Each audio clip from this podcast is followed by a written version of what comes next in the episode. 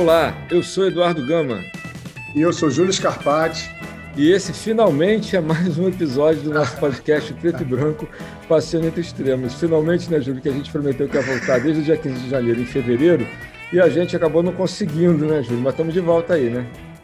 Exatamente, o mais importante é que a gente conseguiu voltar. E a gente pode usar a desculpa da pandemia, né, cara, que é uma realidade hoje. E eu nem eu acho que eu usei até o termo errado, falar que a gente pode usar a desculpa da pandemia. Não é uma desculpa, é uma realidade. Ela alterou a vida da gente de maneira muito intensa em muitas áreas e na nossa também, né? Para voltar à gravação do podcast. Acho que a gente está tá todo mundo tendo que lidar com isso aí, a gente também. Mas estamos é, de volta. Não é uma desculpa, ela é uma realidade que pode ser utilizada para produzir desculpas, né, cara? É, é... Uma, é uma realidade imposta que a gente, por isso que eu usei o termo errado, que a gente, na verdade, tem que compreender. E aí tem que ser, a gente tem que se acolher, né, cara? Eu queria muito, e, e eu declaro aqui que estava com muita vontade de voltar, e você eu tenho certeza que também, mas a gente estava tendo que lidar com uma série de situações na vida pessoal, na vida profissional, e até na vida psíquica, né, cara? Na paisagem interna, é com isso tudo que está acontecendo. Mas estamos de volta, e isso aqui, para mim, é. Minha psicóloga sempre fala, Júlio, o que, que você tem feito para se nutrir nesse momento né, tão adverso que a gente está vivendo. E, bom, gravar podcast é uma das coisas que me nutre, então que bom que a gente voltou. É verdade. E é legal porque a gente, a gente gosta por causa do papo, porque já é bom por si só, e a gente não precisa gravar podcast para conversar, a gente faz isso também fora do podcast. Óbvio, né? Foi o que fez o podcast virar podcast. Mas é legal também porque a gente acaba indo pesquisar, indo estudar, indo ler, indo, enfim, interagir com informação. Eu acho que isso é uma forma também da gente né, se desconectar um pouco de muito sofrimento que a gente, quando senta, na, eu pelo menos quando sento para almoçar, que acabo ligando a televisão para ver como é que estão as notícias, cara, é sempre assim, quase todo dia eu choro né? Mas eu acho que eu não estou muito diferente das pessoas de um modo geral, não. Acho que todo mundo está sofrendo muito e poder, né, não é se desconectar do sofrimento, mas poder não ficar sofrendo 24 horas por dia também acho que é necessário. Senão a nossa saúde psíquica vai para o saco, né, cara? Não, com certeza. Cara, sabe que tu falou um negócio aí que eu estava pensando até em citar aqui no podcast?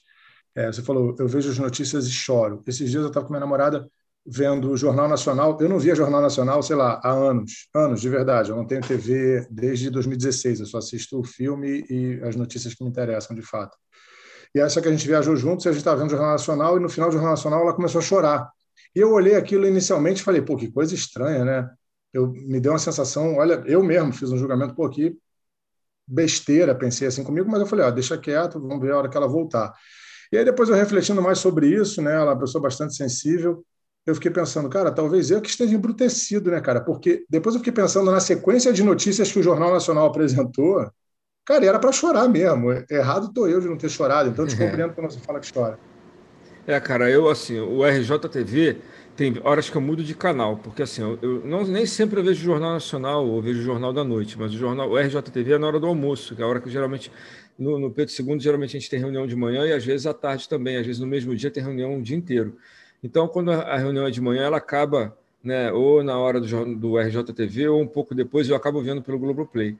Mas, cara, o que mais me comove, quer dizer, tudo me comove muito, né? Mas uma das coisas que mais me comove no RJTV, cara, é aquela parte que, que as pessoas gravam pedidos de, de emprego, sabe? A pessoa que está desempregada, ela grava um videozinho dizendo o que ela quer fazer. Cara, só de pensar eu tenho vontade de chorar, porque eu me comovo, porque é, uma, é, é de uma humildade, cara, as pessoas procurando um trabalho, sabe, querendo trabalhar, dizendo assim, olha, eu não sei fazer muita coisa, mas eu já trabalhei, sei lá, fazendo pizza, eu já trabalhei varrendo loja, eu já trabalhei, eu queria uma oportunidade. Cara, aquilo me dói, cara, porque eu sei que aquilo dali é a realidade de muitas milhões de pessoas, cara. Que, aquelas são que estão gravando vídeo, cara. Tem umas que não tem nem telefone celular para gravar o vídeo, que não tem nem acesso a isso, cara. Porra, isso me, me dá, me dá um mal-estar, cara é um mal-estar, assim, um pouco de impotência, porque eu fico vendo aquilo e eu não sei o que fazer, e ao mesmo tempo é um, um pouco de, de olhar para aquela pessoa e sentir um pouco da dor dela também, que, porra, deve ser horrível, cara, ficar numa situação como essa. Entendeu? Deve ser, não, é horrível, né?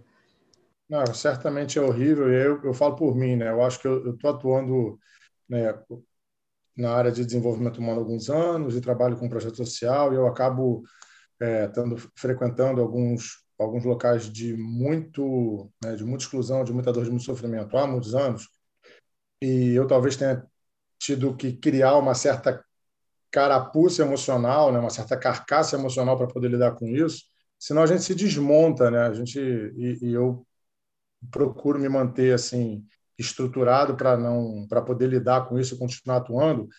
E mas fiquei pensando muito, refletindo muito sobre a minha primeira reação Eu até peço desculpa ela, ela nem sabe disso, né? Isso tudo aconteceu dentro de mim só, e depois eu só conversei com ela e ela, é. quando ela voltou, tadinha.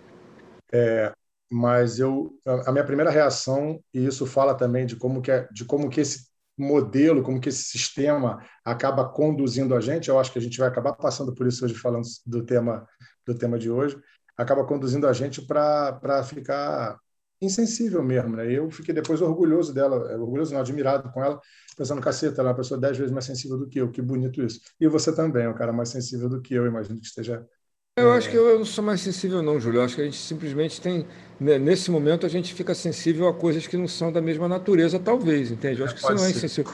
Mas eu acho que a sua sensibilidade está aí, como sempre teve, entendeu? Só que para alguns assuntos, para algumas questões, você é o que você mesmo falou. Você, de certo modo, criou uma né, um mecanismo de proteção. Eu chamo disso, né? não chamo de insensibilidade, não. Eu chamo de um mecanismo de proteção para você também poder sobreviver de maneira sadia, mental, a isso tudo que está acontecendo, porque não é fácil, não, cara. Se deixar, é. você fica chorando. De verdade, cara. Se você ficar olhando só para as notícias, você chora o dia todo, porque não é fácil lidar com tudo isso e ainda mais isolado, às vezes sozinho, às vezes sem poder estar com as pessoas. É muito ruim, cara. Mas olha só, vamos falar de coisas um pouco melhores, né? Porque a gente começou, a gente voltou. É, é, é, mas é o que a gente tem, né? É, a gente também não pode negar. A gente tem isso e é sim, da gente. Né? Mas assim, Júlio, por que a gente resolveu voltar dia 1 de abril? Fala aí, o que, tem de especial no dia 1 de abril para a gente estar tá voltando? Por que a gente escolheu esse então, dia? O dia 1 de abril, a gente. Eu acho que inicialmente, quando a gente pensou em voltar dia 1 de abril, era para fazer para fazer uma brincadeira com o tema, né? É, o dia 1 de abril é conhecido como o Dia da Mentira, e tem um monte de acontecimentos do dia 1 de abril, inclusive na história do Brasil, e a gente está querendo falar sobre fake news. Então a gente achou muito apropriado, a gente está gravando no dia 1 de abril, a gente vai fazer um esforço para editar e botar no ar ainda hoje. É, falar sobre. A gente vai fazer.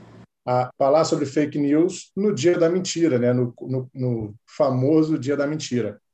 E aí eu acho que se justifica por muitas coisas, até porque hoje, e já há muito tempo, a fake news está atravessando a nossa configuração, tanto da nossa paisagem interna quanto do nosso modelo social como um todo. E eu acho que fazia sentido a gente estar gravando hoje, colocando no ar hoje, né? Começou como uma brincadeira e aí, como você disse, levou a gente a pesquisar uma série de coisas sobre fake news e sobre uma série de outras coisas e a gente começa a ver que é sério pra cacete, né? Então começou como brincadeira e como tudo acho que no nosso podcast é, acaba ao passear entre extremos falando de, de temas sérios, eventualmente polêmicos. Acho que a gente está aproveitando a oportunidade do dia primeiro para poder fazer um programa com alguma coisa que é, faz sentido nesse dia, né? Quer dizer, faria sentido em qualquer dia, mas hoje fica associado ao, ao próprio dia da mentira, né? Agora, Júlio, você que é, pesquisou sobre isso, eu confesso que eu não olhei isso não, eu olhei um monte de outras coisas, mas você deve ter pesquisado aí, é, da onde que nasceu o, o, dia da mentira, né? Qual é a origem do primeiro de abril ser o dia da mentira? Você sabe contar essa história aí? Sim, eu fiquei curioso, né? Por que que dia 1 de abril é o dia da mentira? E aí eu fiz uma pesquisa muito rápida, mas parece que isso começou lá no século XVI, é, na França. A gente, até o século XVI, a gente estava submetido a um, um, calendário que se chamava calendário juliano, que levava em consideração principalmente as estações do ano. E naquela época, o Papa da época, que eu acho que se chamava Gregório, e por isso o calendário gregoriano, né? eu acho, tá? Isso aí tenho quase certeza é, ele muda o calendário de calendário juliano, que tinha como início do ano novo a primavera europeia, para o ano novo no dia 1 de janeiro. E aí parece que, na época, algumas pessoas não quiseram aderir a esse calendário gregoriano, que era o novo calendário no século XVI, e continuavam celebrando o início do ano no início da primavera. Mas muitos países aderiram a isso, e a essas pessoas que continuavam comemorando é, na data a partir dali errada, é, eram tratadas como pessoas tolas, né? e elas acabavam recebendo convites jocosos para festas que não existiam e ficavam sendo é, zoadas, né? usando um termo atual, por estar sustentando uma data que não fazia mais o menor sentido em virtude da mudança do calendário. Então, elas, lá, nos, acho que nos países de fala inglesa, é chamado de o Dia dos Tolos, porque tem essa coisa, e a gente acabou adotando essa tradição também de, no dia 1 de abril, pegar, pregar peças em pessoas, ligar contando histórias é, fantasiosas, é, e eventualmente algumas pessoas se excedem, né? Tem gente que liga para a mãe dizendo que está grávida, tem gente que liga para o pai dizendo que morreu. né? Não, tem gente que faz as brincadeiras horrorosas. É, de brincadeiras de mau gosto, né? mas, mas tem, né? Cara, é. eu, eu é, assim, quando falo em fake news, né? Uma coisa que eu sempre me, me vem na cabeça, uma coisa que me deixou, na época que eu escutei essa história, me deixou bastante é, é, curioso, intrigado de como é que isso funcionou, como é que isso foi possível, né? Eu, eu me lembro que eu não me lembro quando eu escutei pela primeira vez, mas acho que, foi, acho que foi na década de 60. O Orson Welles ele tinha um programa de rádio, ele fazia um programa de rádio, é, e ele fez uma transmissão em que ele narrava a chegada de alienígenas na Terra, né, cara? Mas ele narrou, ele não falou que era uma ficção, ele estava narrando como se estivesse acontecendo, cara. E as pessoas estavam acreditando realmente que aquilo estava acontecendo. Então, assim, para mim era uma fake news assim, de entretenimento, né? O objetivo era entreter, mas na verdade as pessoas acreditavam realmente que aquilo estava acontecendo e chegou a comover as pessoas e a mobilizar as pessoas em função daquilo. Né? É um tipo de fake news né? nesse caso ligado ao entretenimento. O cara está dando uma notícia fantasiosa, né? brincando com alguma coisa que era muito improvável ou quase impossível de estar acontecendo, e as pessoas é, acabaram acreditando porque era o Orson Welles, porque era um programa no rádio, porque tinha uma legitimidade que elas não conseguiram entender que aquilo podia ser uma piada, uma brincadeira, enfim. É, de todo modo, a fake news está um pouco ligada a isso também, né? Alguma coisa que aparece numa mídia que a gente está acostumado a entender como uma mídia que, pro, que produz noticiário, que a gente é, considera como real, mas que nem sempre é real. Qual é a diferença, por exemplo, Júlio, entre uma fake news e uma notícia maldada? Porque tem uma diferença fundamental, uma notícia que saiu com erro e uma fake news, né? Dudu, é, quando você fala notícia maldada, é notícia que saiu com erro, eu acho que o que diferencia ela de uma fake news, principalmente, é a intenção. É, uma fake news, ela nasce com a intenção de ser fake news uma notícia errada nasce com a intenção de ser certa. E normalmente elas acabam tendo no dia seguinte ou em algum momento, quando se revela a verdade sobre aquilo, no próprio veículo que é, trouxe essa informação errada, uma errata.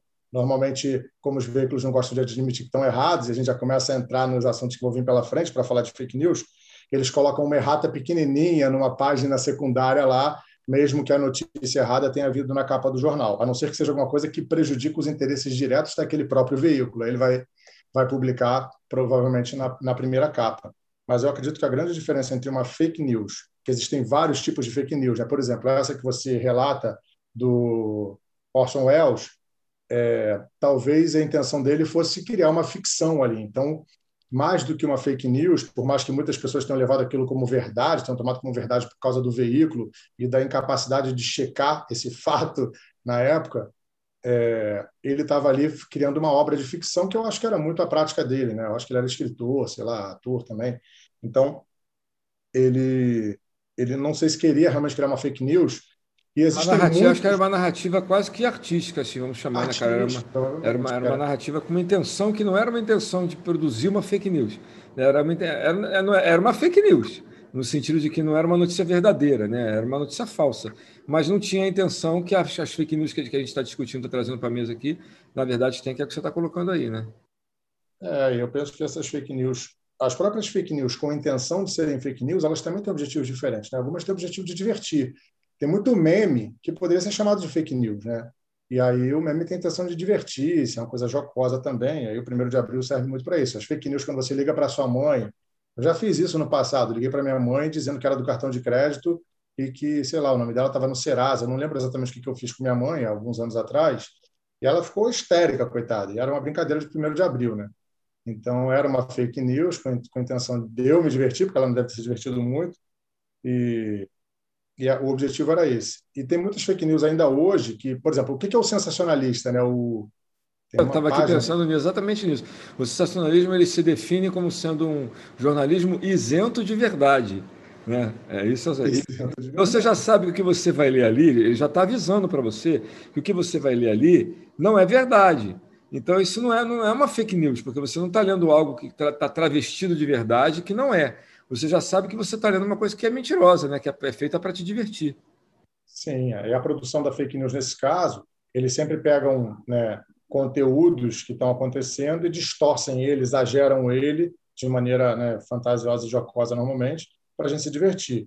Existem outros tipos de fake news, a gente, nas nossas pesquisas, imagino que você visto também, que algumas delas são com intenção exclusivamente de ganhar dinheiro, né, ganhar clique na internet, hoje em dia, usando a internet, e existem outros tipos de fake news que têm o objetivo real, intencional, de manipular a opinião pública. Né? E, e, e, tem muita gente que acredita que isso começou agora com a internet. Eu acho que se popularizou, pelo que eu andei vendo na eleição americana do Donald Trump, mas as fake news remontam a, sei lá, o Império Romano, quando a gente vai pesquisar. É né? muito legal ver isso. Isso já acontecia lá atrás, né? Isso é. muda um pouco a proporção. Ontem, quando eu estava olhando né, algumas fake news para poder é, a gente preparar a conversa de hoje, né, a gente poder colocar um pouco mais de subsídio para poder bater papo, eu estava vendo, por exemplo, que tinha. Eu não conhecia essa notícia, tá? Porque assim, eu não participo muito de grupos na, na, no WhatsApp, que eu acho que é um dos locais onde mais circulam né, notícias de fake news, vídeos e, e fotos, e enfim, esse tipo de notícia que tem a intenção mesmo de, de, de produzir uma realidade que não é verdadeira, com um, uma, um intuito muitas vezes de natureza política. É, tinha uma que eu vi ontem que eu achei bizarra, que era assim: eram uns manequins que estavam sendo jogados fora, embrulhados em, em um saco preto, né, para dizer que aquilo dali era uma falsa é, mortandade na pandemia, dizendo que estava morrendo menos gente, que a pessoa estava fabricando morte na pandemia para poder dizer que ela era mais grave do que na verdade ela é. E uma prova disso era que entre os manequins que estavam sendo jogados fora para simular corpos, tinha uma pessoa que estava embrulhada naquele papel e fumando. Né? E aquilo saiu como notícia mesmo, né? foi veiculado como notícia. Eu não vi aquela notícia apresentada em lugar nenhum dos canais que eu frequento, mas eu imagino que tenha tido alguma relevância para poder ter sido checada pelas agências de checagem de fake news. Né? E o mais interessante é que aquilo dali, na verdade, era um clipe de um cara, de um russo lá, de um, de um, de um cantor ou de um músico russo, foi tirado de um clipe dele, na verdade, extraído como sendo. Porque tem muitas formas de fabricar fake news. Né? Você pode usar imagens antigas e trazer para o contexto atual, elas são recortadas do contexto em que elas estavam e trazidas para o contexto atual, que não faz o menor sentido, mas é colocado como se fosse atual. Né? Você pode rechear a informação, você pode colocar informações corretas, colocar uma fake news no meio e mais informações corretas, e quem está lendo acaba acreditando que, como parte do que está ali é conhecido pelo leitor como sendo verdade, aquilo que ele não conhece, que é a fake news, ele toma como verdade também. Então tem um festival de manipulações, né, cara? Mas acho que tem no sensacionalista são só para divertir mesmo. Por exemplo, está aqui, ó. É, Bolsonaro cancela a compra de vacina porque ela apresenta alto risco de funcionar. Né, cara, eu leio isso, acho engraçadíssimo, cara. Né, e tem todo um recorte, porque tem um, um antes disso para você poder estar tá acompanhando a história política do país e a, o, a conjuntura nacional, para você achar mais graça ainda, né? Mas deve ter quem leia isso aqui descontextualizado do, do, do do sensacionalista e acredito que isso é verdade. Sei lá, cara, deve ter quem lê e acredita que é, né? Não, muito legal. Essa, essa miscelânea que você trouxe aí de fake news, né, de formas de criar fake news, acho que tem intenção. Né? Então, acho que a gente tem que dividir o programa assim. É, o que, é fake news? Podem ser desde notícias criadas para divertir pessoas, até notícias criadas com intenção de manipulação de pessoas. Em geral, essa manipulação, e você associou a política, porque política tem a ver com poder. Né? Então, quando a gente, quando eu falei de fake news que aconteciam desde o Império Romano até agora, é, sempre tiveram associadas à manipulação de poder. E como o poder está muitas vezes associado à política, é, isso acaba acontecendo. Tem muita fake news também que tem o objetivo exclusivo de difamar alguém, de destruir a carreira de alguém. E agora com a política de cancelamento que a internet também é, aderiu, isso é uma coisa muito preocupante. Né? Então, acho que a gente tem que pensar rapidinho aqui em conceituar fake news, em conceituar, é, em e entender de que forma a gente combate isso e por qual motivo a gente adere a isso. Então, talvez a ordem teria que ser conceituar fake news, entender por que a gente adere a fake news e de que forma combater essa aderência, né? Porque a gente, é, vou concordo, mim... concordo, Julia, concordo e te agradeço, porque assim, a gente está falando muita coisa, eu mesmo estou fazendo um bololô aqui, mas eu acho que a gente pode organizar melhor como você está falando. Vamos pegar, por exemplo, o caso que aconteceu, que é, que é típico de fake news mesmo, né? Que é a história que ainda prevalece até hoje, porque, na verdade, né, a, a, a notícia falsa, com essa intenção de perverter a realidade para criar um interesse,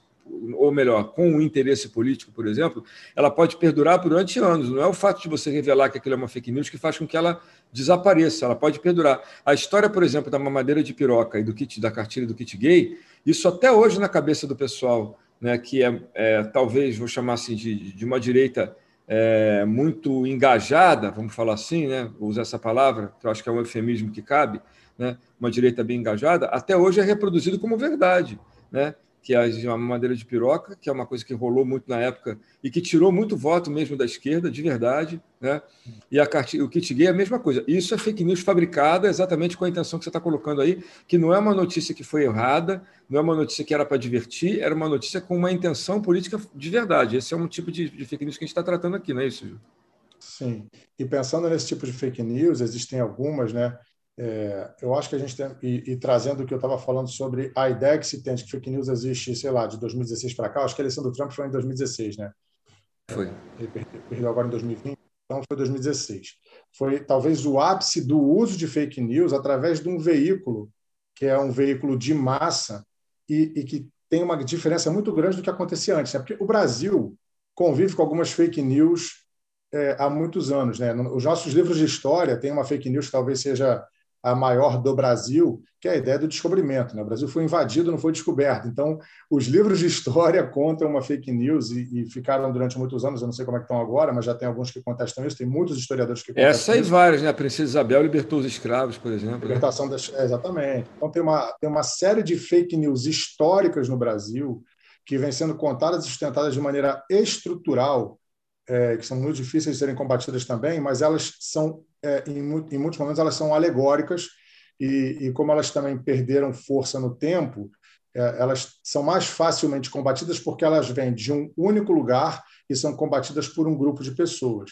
Então, essas fake news, por exemplo, a gente ontem, na verdade hoje, né, dia 1 de abril tem isso na história do Brasil também. Dia 31 de março de 1964, acontece uma articulação é, militar no Brasil que culmina no golpe militar no dia 1 de abril de 1964, que por acaso é aniversário do, do golpe, né? a implantação da ditadura militar foi de 1 de abril de 1964.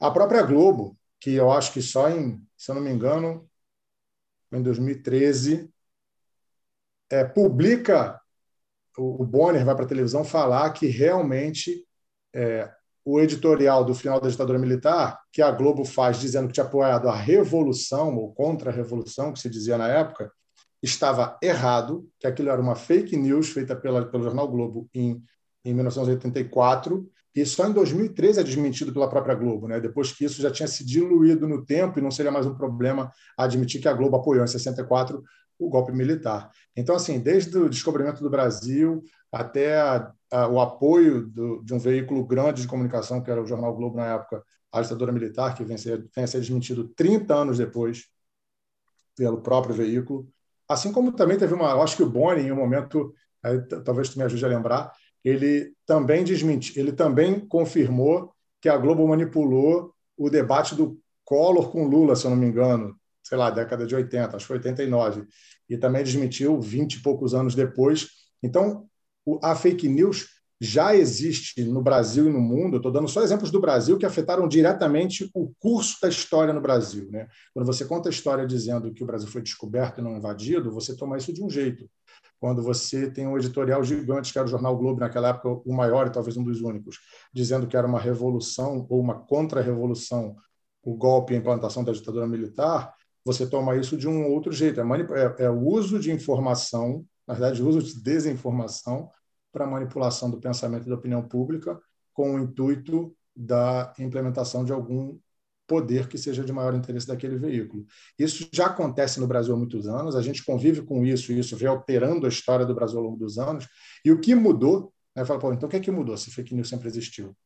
Mudou que antes vinha de um lugar e era combatido por muitas pessoas, e ainda assim tinha uma força gigantesca, tanto que o Lula perdeu a eleição, tanto que a ditadura militar se manteve 21 anos no poder, e tanto que até hoje a gente acha que o Brasil foi descoberto, foi invadido.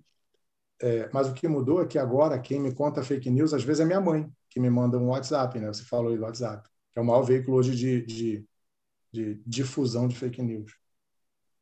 Eu acho que você falando dessa questão aí da, da ditadura, eu fiquei pensando aqui que existem fake news, por exemplo, que eu, eu não sei se essa categoria existe aqui, eu me, me veio à cabeça aqui, que são fake news mais estruturantes, né? estruturantes e estruturais. São aquelas, por exemplo, que estão a serviço de estruturar um, um modus operandi da sociedade que, que deixa as coisas no lugar onde estão e nem certamente não é um bom lugar para estar, porque é um lugar de opressão de uma parte da população, a maior parte da população, inclusive. Né? Essa história, por exemplo, que o Brasil foi descoberto, tira da realidade, ou mascara ou a coberta, uma opressão, uma invasão, um massacre, uma dominação que está embutida na, na, no, no, na intenção da, da, da, do fato histórico, né? que, é, que é mascarado pela notícia de que foi descoberto. A gente, a, o pessoal esbarrou aqui, encontrou uns índios e aí foi chegando e no final deu no que deu. Na verdade, não foi bem assim que a coisa aconteceu. Então essas são, eu diria que são mentiras estruturantes, assim, que estruturam o modo social de existência das relações que a gente estabelece como, como classe, né? E o outro seriam aquelas que, embora também tenham intenção de estruturar, mas elas podem ser mais pontuais, como é o caso que do exemplo que eu dei da mamadeira de piroca, né, do, do kit gay, e de outras que você estava falando aí, que a própria, a própria da ditadura militar também é uma. Né? Ontem, por exemplo, né, eu estava escutando na rádio, né, é, nas reportagens, quando o, o Braga Neto leu lá o. Acho que todo dia 30 de 31 de março os caras vão, né, vão ler um, um, um manifesto ou uma carta, não sei qual é o nome que dá para esse troço aí que eles ficam lendo que parece assim uma comemoração de uma merda, né? Mas eles ficam comemorando esse negócio daí. Eles leem um documento, eles nunca usam a palavra ditadura, eles sempre dizem que foi, né? Nunca usam a palavra golpe, eles usam lá é, um movimento, eles usam essas palavras para dizer que né, a democracia estava em é aquela história, né? a democracia estava em, em, ameaça, então, para a gente eliminar a ameaça da democracia, a gente acaba com a democracia. Né? É um jeito. Você é, mata a democracia que você não tem mais o que matar, você mata antes, ela não vai mais morrer. Né? Então, assim, cara, o que me causa estranheza não é os caras falarem isso. O que me causa estranheza é a imprensa dar notícia como se fosse normal achar que essa perversão do fato histórico, essa interpretação do fato histórico sob a lente do interessado, é natural. Assim, dá, dá falar que não, tudo eles falam assim mesmo, eles nunca dizem tudo bem. Não, acho que tem que dizer, está tudo bem, não, tá, não é assim que foi, né, o que eles estão fazendo, eles estão fazendo um recorte da, não estão recortando nem, estão subvertendo mesmo a história para ser contada e para dizer o que está acontecendo. E isso, para mim, também é fake news. Só que essa é uma fake news de outra natureza, essa é uma fake news sustentada pela estrutura midiática, entendeu? Porque os caras vão lá, leem a nota do cara, fazem uma crítica tacanha, uma crítica bocó, né? Ah, porque eles são militares, eles falam desse jeito aí, né? É natural. Eu não acho que é, não. Acho que eles, no mínimo, não tinham que falar nada já que é para não falar mentira, não fala nada, fica quieto, que é melhor, você vai contribuir mais. Né? É de uma outra natureza. E essas outras que eu estava falando, que essa também para mim é estruturante, e as outras que aparecem pontualmente numa questão, por exemplo, de uma. Na eleição de 2018 foi muito isso, né? Assim, basicamente foi. A gente tem o que a gente hoje chama de gabinete do ódio, né? Que é um mecanismo de produção de fake news com interesse absolutamente eleitoreiro, eleitoral, político, né? E, e, é um mecanismo posto em ação de forma sistemática, que eu acho que isso aqui é interessante. Você pegou um elemento que era um elemento talvez de análise de estrutura social, que era fake news, e você transformou aquilo numa, num mecanismo de produção em massa de notícia para poder atingir um objetivo específico, né, cara? Isso para mim é bastante assustador. Não sei o que tu pensa disso, né? Não, é muito assustador. E o que eu acho que é mais assustador, né, voltando nessa fala, Fake news, então, sempre existiu. Né? Tem uma fake news que fala que lá no Império Romano foi divulgado que a Cleópatra tinha se matado para que o imperador que na época era apaixonado por ela se suicidou também. Ela não tinha se matado. Eu sou muito ignorante de história, eu não sabia dessa história não. Né? Era uma fake news. Tem outras fake news também de sobre falando sobre eleições de papas no século XVI, XVII também. Bom, então fake news sempre aconteceu, mas ela estava dentro de um, de um circuito mais restrito, principalmente da sua no que se refere à sua produção e dos seus veículos de divulgação. Ela ficava, essa notícia que você deu da Cleópatra, ela ficava naquela região ali, né, cara, né? Onde não, não, ia parar do outro lado do mundo, até porque não tinha o outro lado do mundo conhecido, né, na verdade. Mas, é, é, por exemplo, aquela do Orson Welles, né, cara, hoje, na hora que ele começasse a falar isso, hoje isso nunca vingaria, né? Porque na hora que ele começasse a falar, se isso acontecesse de verdade, estaria sendo filmado. Né? A gente teria todos os ângulos possíveis para ver a imagem daquilo dali instantaneamente. Né? Então, é, o contexto também facilita a, a fake news para um lado ou para o outro, né? Mas desculpa que eu te atrapalhei, continue. Não atrapalhou, não, mas é isso mesmo. O momento histórico e o tipo de, de tecnologia que a gente tem, até a disseminação da, da informação. Eu é, tinha um professor que dizia, né? Uma criança de cinco anos hoje tem mais informação sobre o mundo do que Júlio César, imperador romano. O Júlio César achava que o mundo era de um tamanho que um moleque de cinco anos já sabe que é muito maior, sabe que existem mais idiomas, mais povos. Então, naquela época, a disseminação de uma fake news ela era muito mais focada, pontual. Né? O objetivo era que um imperador sofresse com a possível morte é, de uma de uma pessoa. Então tem também outras é, fake news que aconteceram ao longo da história, por exemplo, na eleição de um papa. Isso está afetando só o alto clero, né? Era fake news sobre os candidatos ao papado tinha o objetivo de afetar o pensamento do, do alto clero, que era quem ia votar ali. Hoje em dia, e era divulgado por pessoas talvez também de, de, de classe social mais alta. Hoje em dia, a fake news ela se popularizou não só é, na sua, no seu consumo, como na sua produção e na sua divulgação. Hoje, qualquer pessoa produz, qualquer pessoa divulga e todas as pessoas consomem de alguma forma, né? Eu já me vi, eu já me vi é, e, fui, e fui alertado por amigos meus, compartilhando uma fake news. Era, era brand, razoavelmente branda, mas era uma fake news também, é, que foi simplesmente a atribu atribuição de uma fala a uma pessoa que eu admiro muito, e um amigo meu me ligou e me disse, cara, essa fala está falsamente atribuída a essa pessoa. É, era uma fala que eu gostava muito, aí a gente pode entrar no porquê que a gente adere a fake news daqui a pouco. Era uma fala que eu gostava muito, atribuída a uma pessoa que eu gosto muito. Eu associei as duas coisas e falei, pô, essa fala é a cara dessa pessoa e tem tudo a ver com o que eu quero dizer agora. Pimba, fui lá e fiz um post fazendo uma citação que eu tinha feito pouca checagem e graças a Deus eu tenho bons amigos e um deles me ligou quase que imediatamente me dizendo essa fala não é dele, ele mesmo desmente essa fala no livro tal, eu fui lá pesquisar e realmente ele desmentia a fala no livro tal. É, ele dizia, inclusive, que ele queria ter tido essa fala, mas que não era dele. Então, isso acontece com todo mundo por, por razões muito parecidas, inclusive. Né? A adesão à fake news é muito parecida, mas eu acho que o, o, o mais preocupante hoje é o que você citou. A fake news não vem mais exclusivamente de um editorial do Globo. A fake news vem de todo mundo. Ela, em geral, começa pelo WhatsApp, depois ela toma as outras redes sociais e tu fica sendo bombardeado por aquela informação que normalmente tem uma foto muito impactante, uma grande manchete muito impactante, a maioria das pessoas não clica para ler, eventualmente existe uma inconsistência no próprio texto, ou não tem fonte nenhuma, mas a gente vive numa sociedade onde a gente está sendo bombardeado, como você disse, né? Não são fake news estruturantes, apesar delas mudarem a estrutura, porque mudou a eleição do Brasil, mudou a eleição dos Estados Unidos, eram fake news ridículas, é, kit gay, uma madeira de piroca, eram fake news ridículas, mas teve adesão e alterou o curso da história do Brasil. Hoje tem um presidente na, né, governando a gente que não deveria estar lá.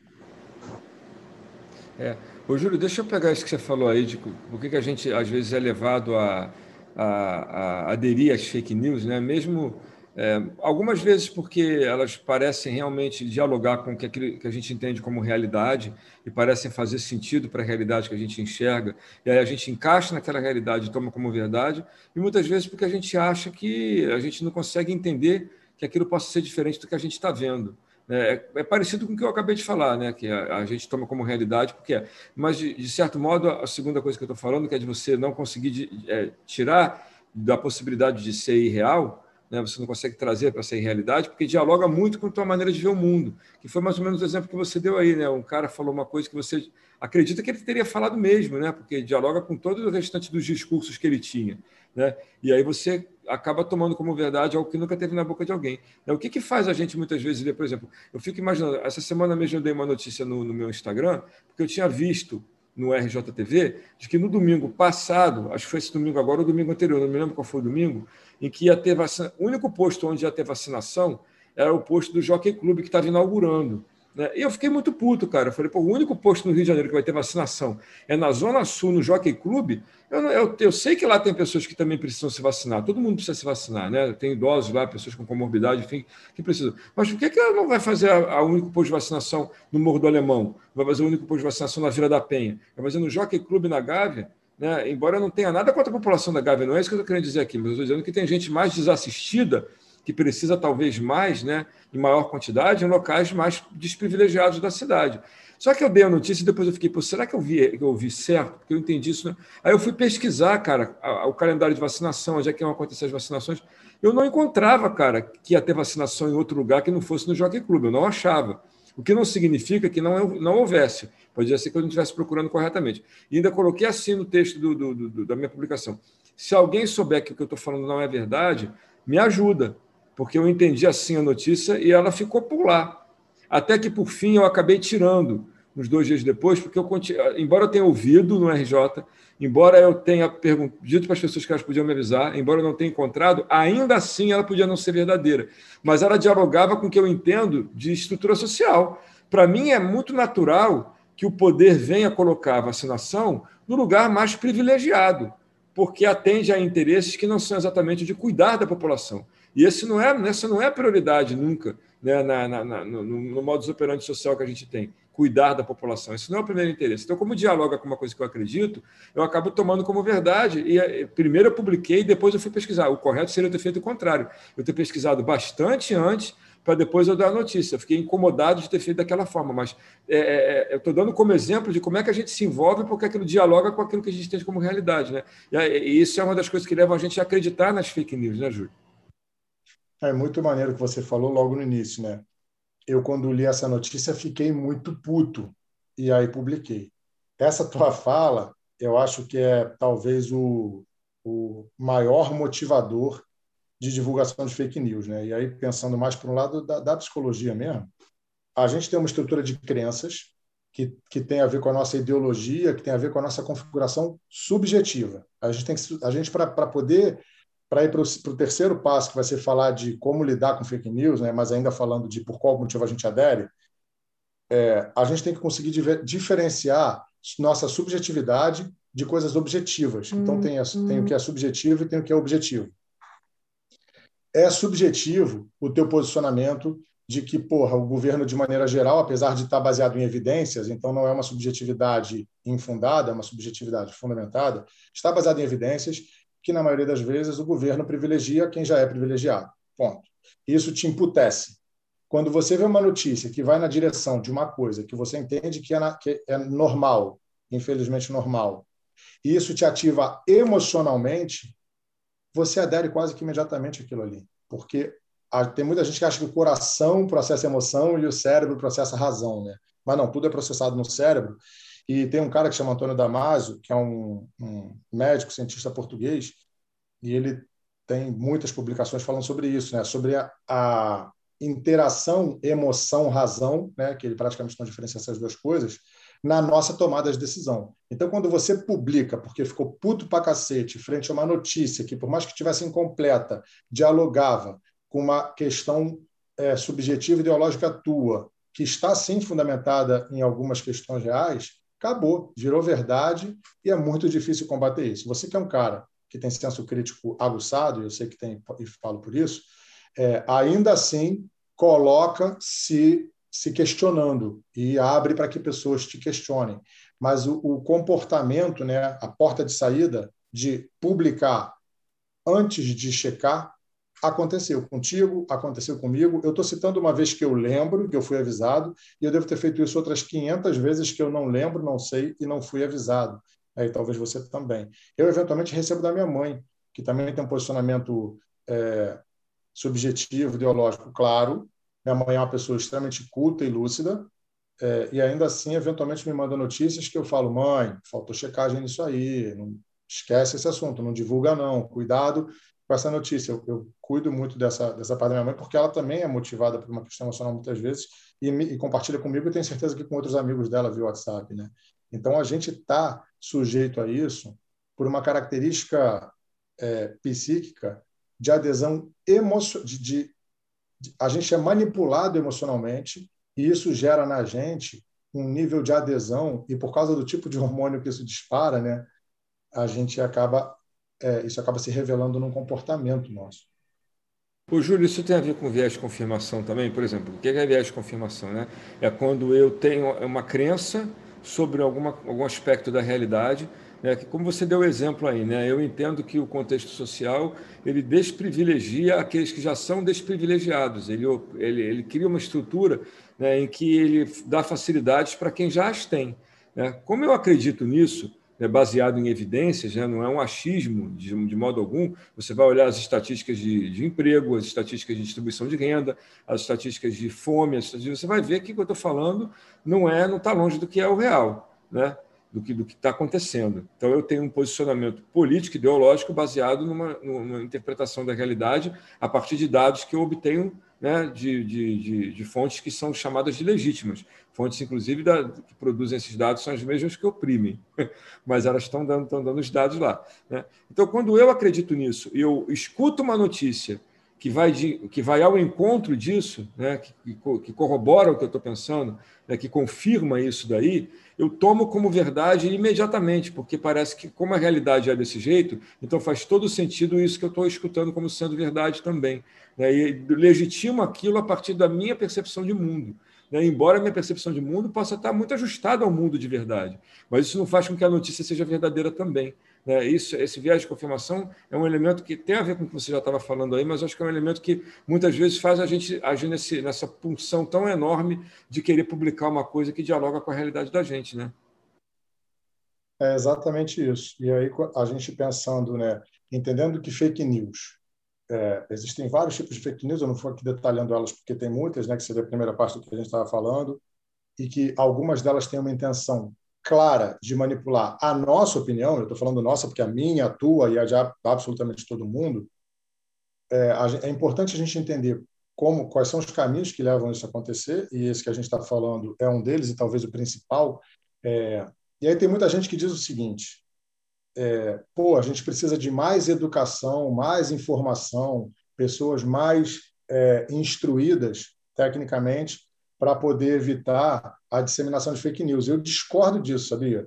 Porque eu estava assistindo um, um cientista político da USP falando sobre pesquisas que foram feitas em 2013, naquelas manifestações, tanto de pessoas que eram pró é, a manifestação, pessoas que eram contra a manifestação, e foram repetidas essas pesquisas na época do impeachment, foram repetidas as pesquisas nas eleições.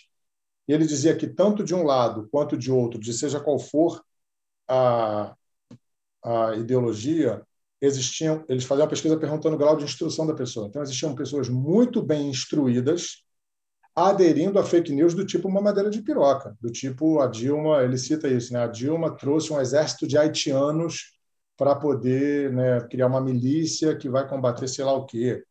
Então, ele, ele também falou de outras, de outras fake news específicas que eram pessoas, na grande maioria, com terceiro grau, que estavam aderindo, acreditando e, tra e trazendo para dentro e publicando fake news que beiravam o absurdo beirava um absurdo. Então ele fala, e aí ele, ele fala que não, não tem relação com nível acadêmico, grau de instrução ou classe econômica.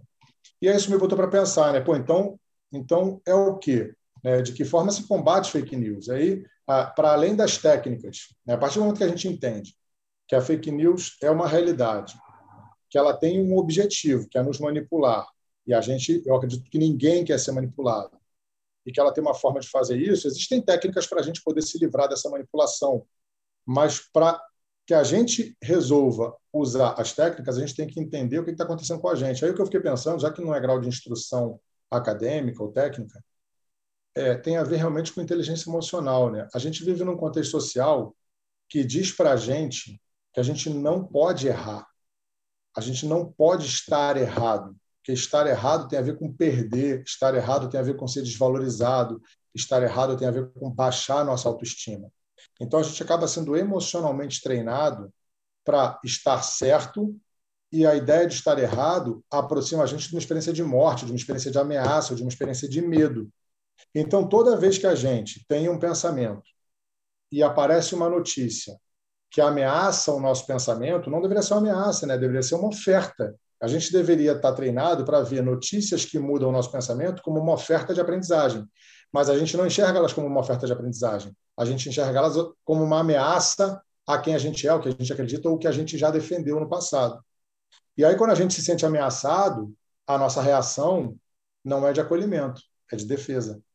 E eu acho que tem muito mais a ver com uma questão emocional, e eu vejo gente ainda hoje defendendo por exemplo, a cloroquina, ou até o próprio governo, que hoje tá, não se sustenta em si, né? o governo está desembarcando do governo, e tem gente que corroborou com esse governo que ainda não desembarcou, porque ao desembarcar, o que a pessoa está dizendo em última instância é: eu estava errado.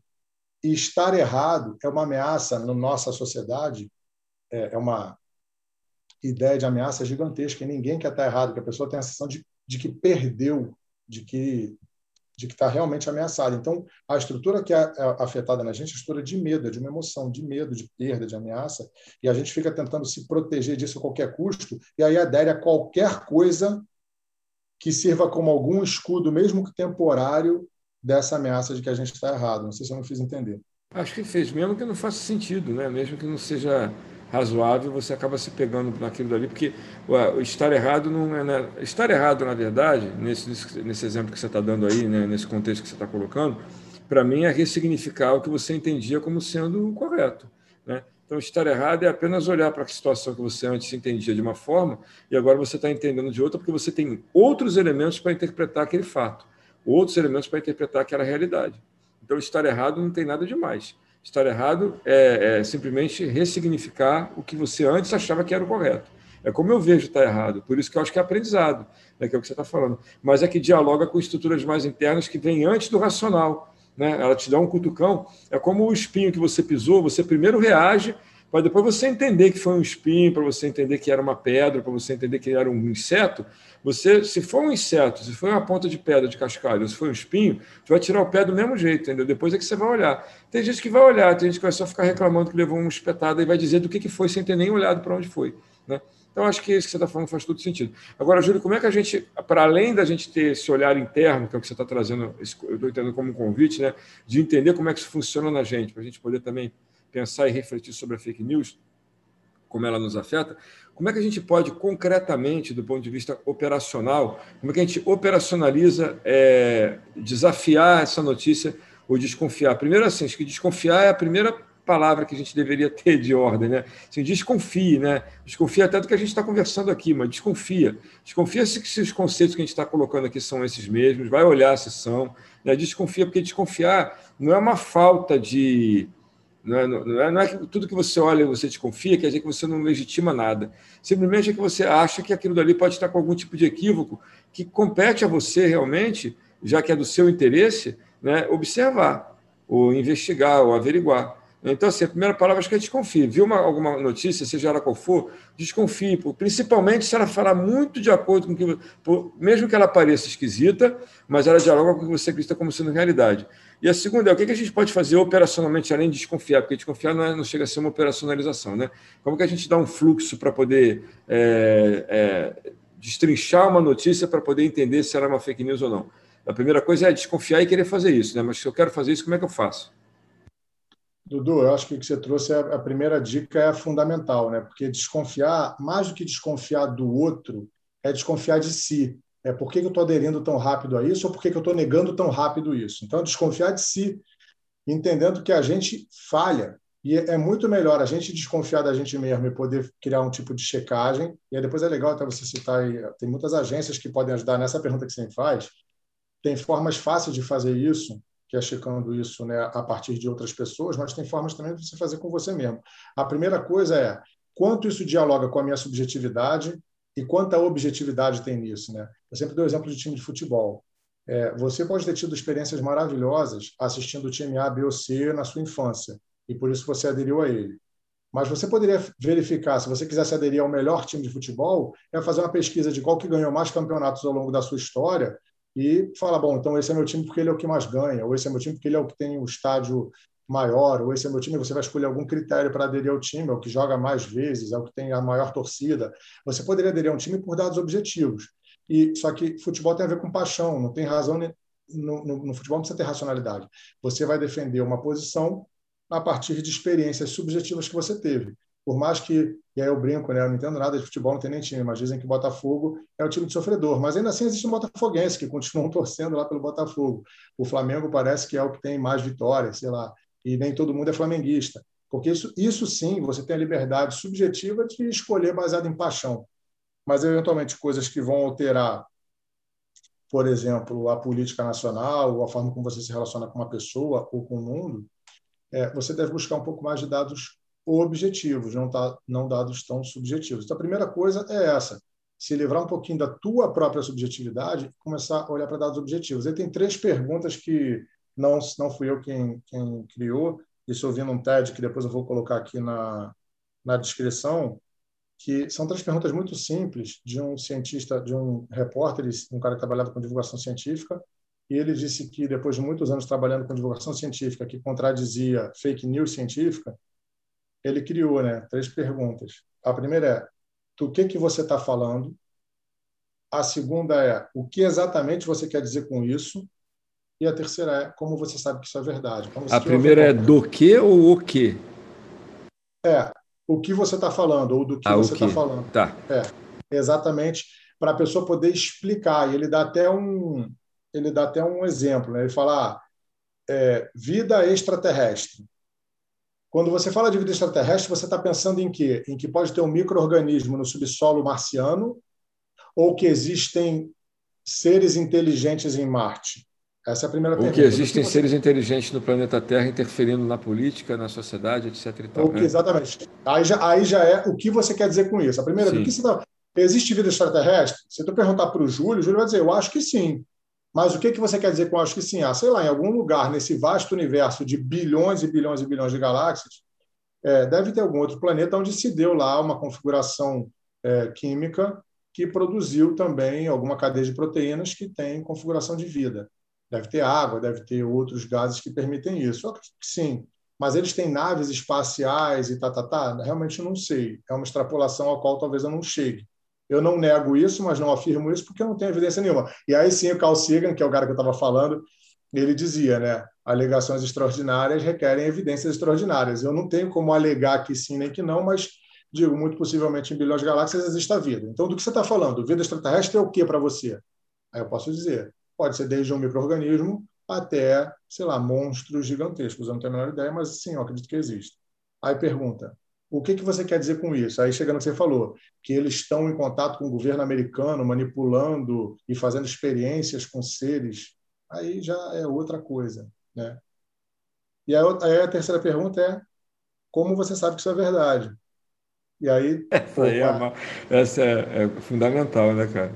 Fundamental, porque existem muitos sites de ufologia, e já muitos foram desmentidos, que têm documentos muito bem feitos, carimbados, envelhecidos, top secret, CIA, FBI, Área 51, falando sobre experiências de, de extraterrestres com, com, com né, seres humanos, e que vários já foram desmentidos, mas como é uma coisa, a ficção científica é uma coisa que mexe com a nossa fantasia, mexe com a nossa emoção, tem muita gente que adere. Né? Agora tem muita gente aderindo à ideia da Terra plana também. E tem gente que adere a isso emocionalmente, né? que a gente chama, que você falou, né? viés cognitivo. Você quer confirmar que, que é verdade. E tem uma coisa também que está no nível de pertencimento, ainda falando de psicologia, você quer ser uma das pessoas que sabe o que ninguém sabe. Você quer ser uma das pessoas importantes dentro de um grupo de pessoas. Então, dizem que essa coisa do terraplanismo funciona mais ou menos como uma religião que tem uma hierarquia, né? Quem criou, quem descobriu, quem revela, quem adere. E as pessoas querem participar de algo importante, de algo relevante, de algo disruptivo. Então, tem muita é gente que adere. É como se tivesse uma verdade que foi obliterada para todo mundo, mas que para aquelas pessoas ali né, é, é está é, tá, tá, tá disponível, né? eles conseguem enxergar. Né? Exatamente. Então, a, a, fake news ela tem um dispositivo, tem muitos dispositivos psíquicos que fazem pessoas aderirem, que são do campo emocional, do campo do pertencimento, né, do campo de defesa, da, da, sensação de defesa mesmo, é, é da, da, em função de uma, uma possível ameaça que a verdade que combate o que você pensa traz para você. Então, essas três perguntinhas, né, do que você está falando, o que você quer dizer com isso e como você sabe que isso é verdade, para absolutamente tudo que te é ofertado num mundo aonde a fake news está disseminada, até pela tua mãe, eventualmente, é muito importante. Com qual objetivo? Não é combater minha mãe, é não ser manipulado. O meu objetivo, né, quando eu falo de fake news para as pessoas, falo, cara, faz isso, mas não faz por mim. Não faz para você concordar comigo. Faz para que você não seja manipulado, assim como eu tento fazer também no meu dia a dia né? porque ninguém gosta de fato de ser manipulado, apesar de que existem alguns escritores que contradizem isso. Né? Tem, eu sempre cito esse cara, chama Etienne de Lavoisier, esse cara em 1500 e pouco escreveu um texto que é curtinho, tem 30 e poucas páginas, chama Discurso da Servidão Voluntária. É maravilhoso, sempre indico que as pessoas leiam, porque não necessariamente a gente está tão desprendido de querer aderir a coisas é, que não façam sentido, porque a gente prefere. A tomar decisão uma custa muito caro para tanto psiquicamente quanto comportamentalmente, emocionalmente. Então, tem gente que prefere deixar a decisão na mão dos outros mesmo. Isso é, é natural do ser humano. Mas é importante a gente combater isso para que a gente tenha vida pouco mais livre, né? É, eu acho que quem está acompanhando a gente até aqui, a gente já está indo para o final, é quem está acompanhando a gente até aqui, eu, pelo menos, se né, não tivesse participado do papo, tivesse só ouvido, eu ia ficar com uma mensagem até agora que era a seguinte: olha, desconfio do que eu estou vendo ali, né? Se aquilo é realmente é, desconfie de, de, do que, que aquilo está causando em mim, né? se aquilo dali realmente, com o que, que aquilo está dialogando, né? desconfiar de, de, se eu vou acreditar mesmo ou não naquilo dali, é, o que, que aquilo está, o que, o que, o que, o que, que eu estou querendo dizer quando eu, aquilo é, na verdade, o que, que eu quero dizer né? É, com aquilo que é aquilo que eu estou dizendo e da onde eu estou tirando aquela informação para poder dizer o que estou dizendo. Isso vale para a própria notícia em si, né? E ela não pode se corroborar por ela mesma. Por exemplo, eu tenho uma notícia eu digo que aquilo é verdade. Baseado em quê? Baseado na notícia. Não, baseado na notícia não. Você tem que ir lá buscar em que, que a notícia se baseia. Né? Qual é o fato que gerador daquilo que você está lendo ali agora. E a gente tem algumas agências que são agências investigadoras, né? agências que são consideradas agências de checagem de notícias, que a gente pode usar como auxiliar se a gente quiser. Né? Eu vou falar o nome de algumas delas aqui, que eu não estou assim, não sou grande conhecedor delas, não. Já andei entrando em algumas delas para olhar como é que elas funcionam, mas elas funcionam desde iniciativa própria, elas vão sondar a internet para poder olhar aqueles trend topics e tudo mais que está rolando. Só que o que elas conseguem acompanhar, eu acho que é menos de 1% do que é gerado. Então, assim, elas têm uma eficiência, vamos chamar assim, que não é muito grande, mas elas prestam um grande serviço. Elas vão desde a iniciativa própria delas mesmas checarem, até a denúncia que você pode fazer, mandar para elas, né? Olha, recebi isso aqui, me parece relevante, né? mas não estou, queria gostaria de saber se isso aqui procede. E elas vão investigar também. Uma é a agência Lupa, né, que é fundada desde 2015. Né, é só procurar, Agência Lupa mesmo. A outra é Aos Fatos, que também funciona desde 2015, né, é, funciona com, como se fosse um crowdfunding com financiamento de apoiadores. A gente tem é, o Fato ou Fake, que é do Grupo Globo. Você digita Fato ou Fake, no próprio G1 tem lá. Né, geralmente, quando você está vendo notícias que estão circulando muito intensamente em vários grupos e até aparecendo em, né, em, em, Facebook ou em locais como esse, você pode checar no Fato ou Fake. Eles geralmente dão visibilidade para isso e vão lá olhar se é verdade ou não. Tem o Comprova, que é um jornalismo colaborativo que reúne um grupo de 28 jornalistas que fazem esse trabalho de checagem, e um que não é, é brasileiro, que não é nacional, que é o factcheck.org, que tem muita coisa estrangeira, mas que também é uma, um mecanismo de investigação de veracidade do que você está olhando.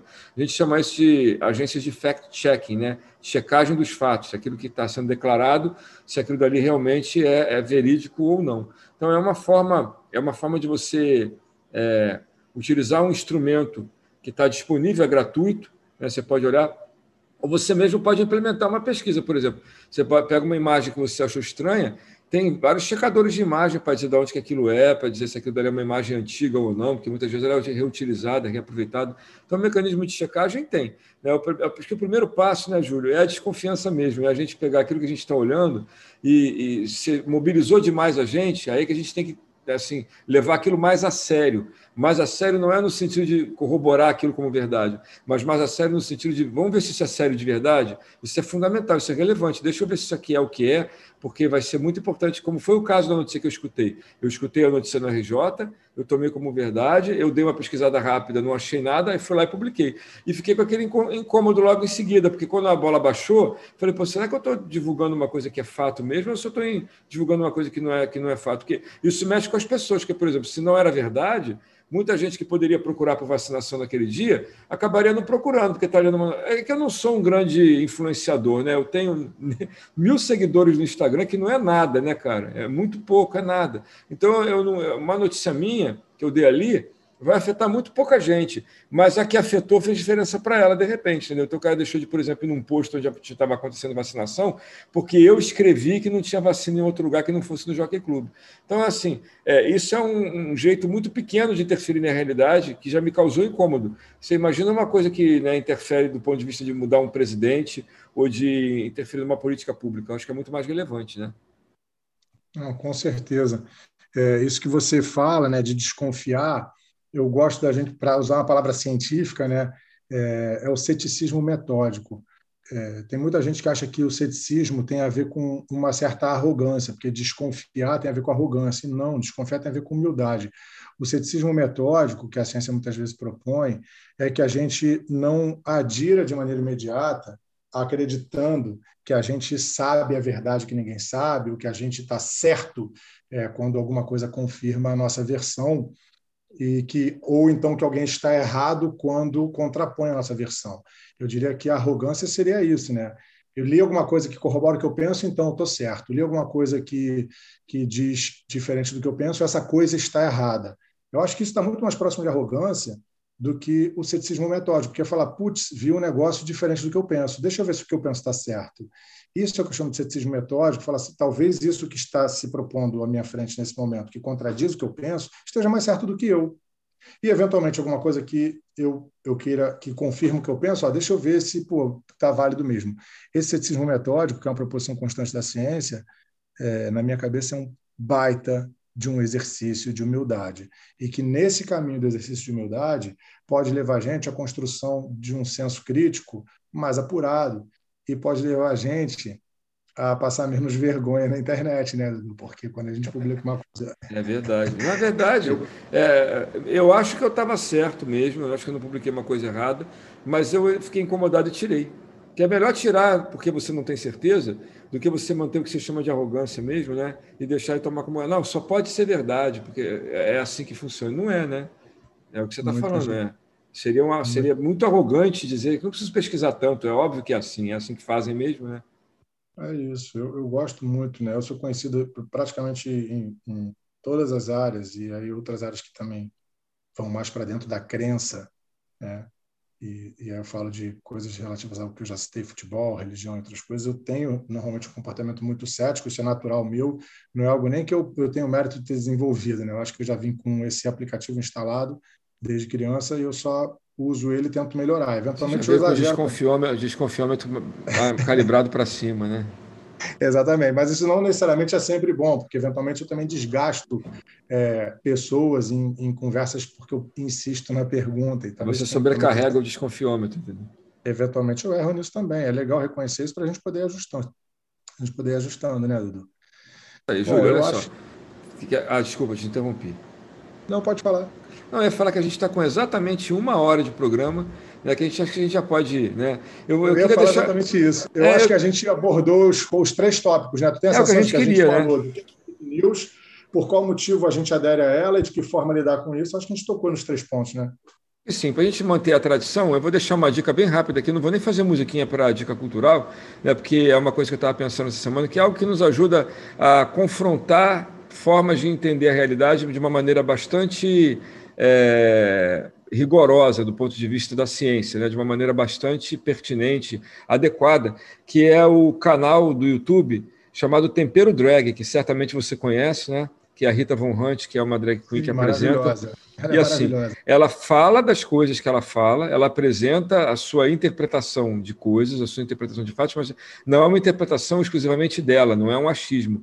Tudo que ela fala é com referência científica, é com referência de autores, ela não tira nada da cabeça. Quer dizer, o que ela tira da cabeça dela é uma construção a partir do diálogo entre pessoas que a antecederam, que estão corroboradas e legitimadas pelo, pela academia, pela ciência, enfim. É, são coisas, vamos chamar assim, ela, ela fala de fatos, ela não fala de, apenas de achismo. Né? Pode falar de ideias, ideias muitas vezes também são, é, aliás, muitas vezes não, são fundamentais para a construção de argumentos, né? para a construção de realidade também. Mas ela não traz ideias que são tiradas exatamente de um sonho que ela teve. Né? Ela discute uma realidade que está posta ali a partir do diálogo entre pessoas que antecederam e que falam muito bem sobre o que falam. Então, a minha recomendação é essa. Quem não conhece, vai lá e assina agora o canal Tempero Drag no, no YouTube, que é fantástico, é maravilhoso. É uma aula de verdade, é uma aula mesmo. Né? Maravilhosa dica, Dudu.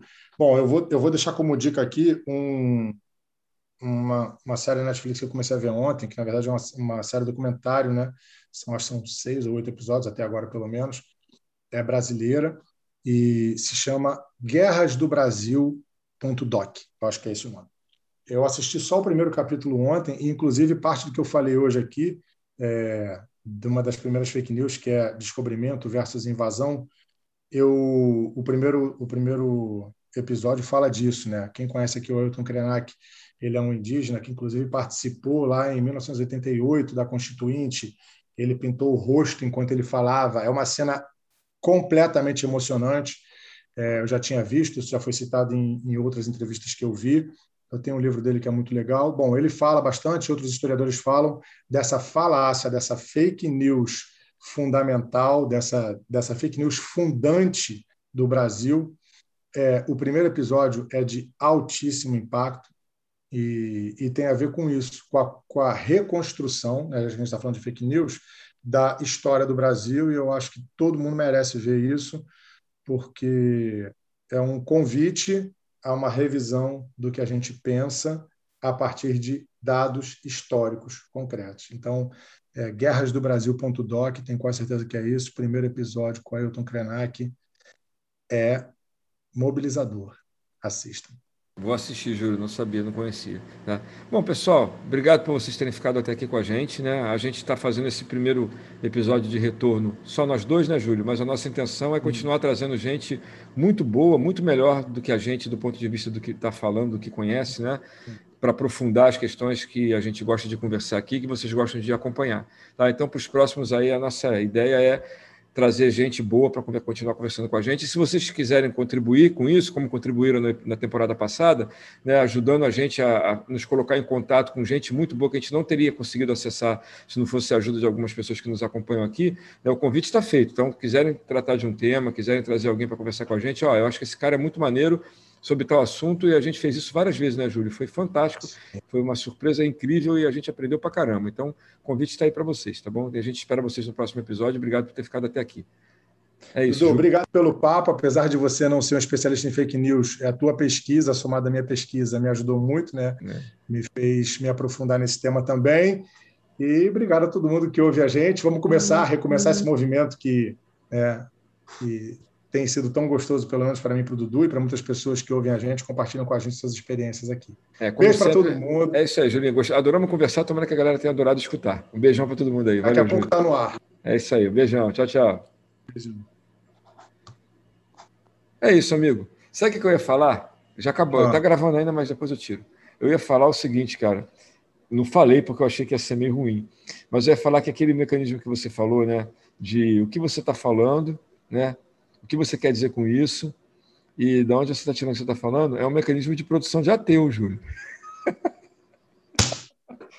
Eu fui, eu fui criado a partir desse mecanismo, né? Não, eu estou falando, não é, Júlio? É o mecanismo é, de produção de ateu. É o mecanismo de produção de ateu. Mas é isso, cara. É, é você fazer uma, um questionamento. Um questionamento, eu acho que ele é, é bem é, brando. É um questionamento brando, né? Pô, do que, que você está falando, o que, que você quer dizer com isso e como é que você sabe que isso é verdade. Pô, são perguntas muito básicas que a gente tem que fazer. Uhum. Quem fala disso é um cara, é um, é um professor também. Fez um TED, eu acho importante. É. Júlio, olha só, vamos ganhar tempo fazer o seguinte: como são 11h30, eu acho que eu consigo até meio-dia editar o episódio, porque está muito fácil, não tem corte nenhum, tá?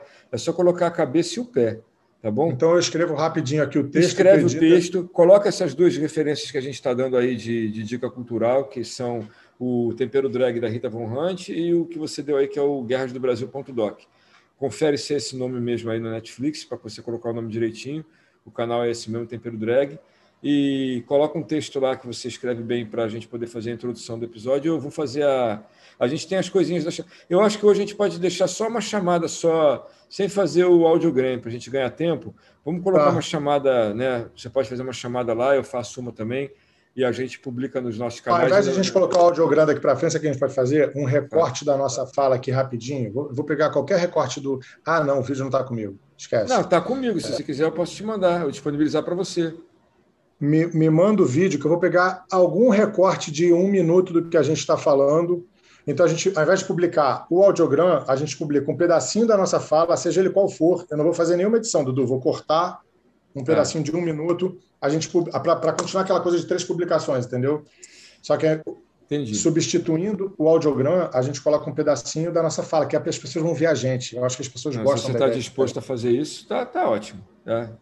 Me manda aí que eu vou fazer esse recortezinho aqui e ao longo do tempo eu vou aprimorando isso. Eu vou, eu vou buscar aplicativos de edição de vídeo, cacete, e com o tempo eu vou aprimorando isso. Então, tu edita o, o áudio, eu faço esse recorte do vídeo e faço tá. o textinho aqui, a gente bota essa porra no ar. Então tá bom, então eu vou fazer o seguinte: assim que eu desligar aqui contigo, ele vai processar o áudio, ele vai demorar pelo menos uns 10 minutos processando, porque é uma hora de papo, ele demora para processar o áudio e o vídeo. Quando ele acabar, a primeira coisa que eu vou fazer é pegar o vídeo, fazer o upload no, no Google Drive e te mandar, te liberar ele lá no Google. Eu não consigo mandar direto porque ele fica com uma, muito grande, né? Então eu deixo no Google Drive, você baixa do Google Drive e assiste o pedaço que você quiser cortar e corta. E logo em seguida que eu tiver colocado lá feito o upload, eu te aviso, Júlio, tá aqui, clica por aqui, acessa aqui, tá? E vou fazer Maravilha. a edição do áudio. É rapidinho, edição do áudio é rapidinho, tá bom? Fechado, Dudes, me manda aí. Valeu, beijinho, até já. Beijão, tchau, tchau.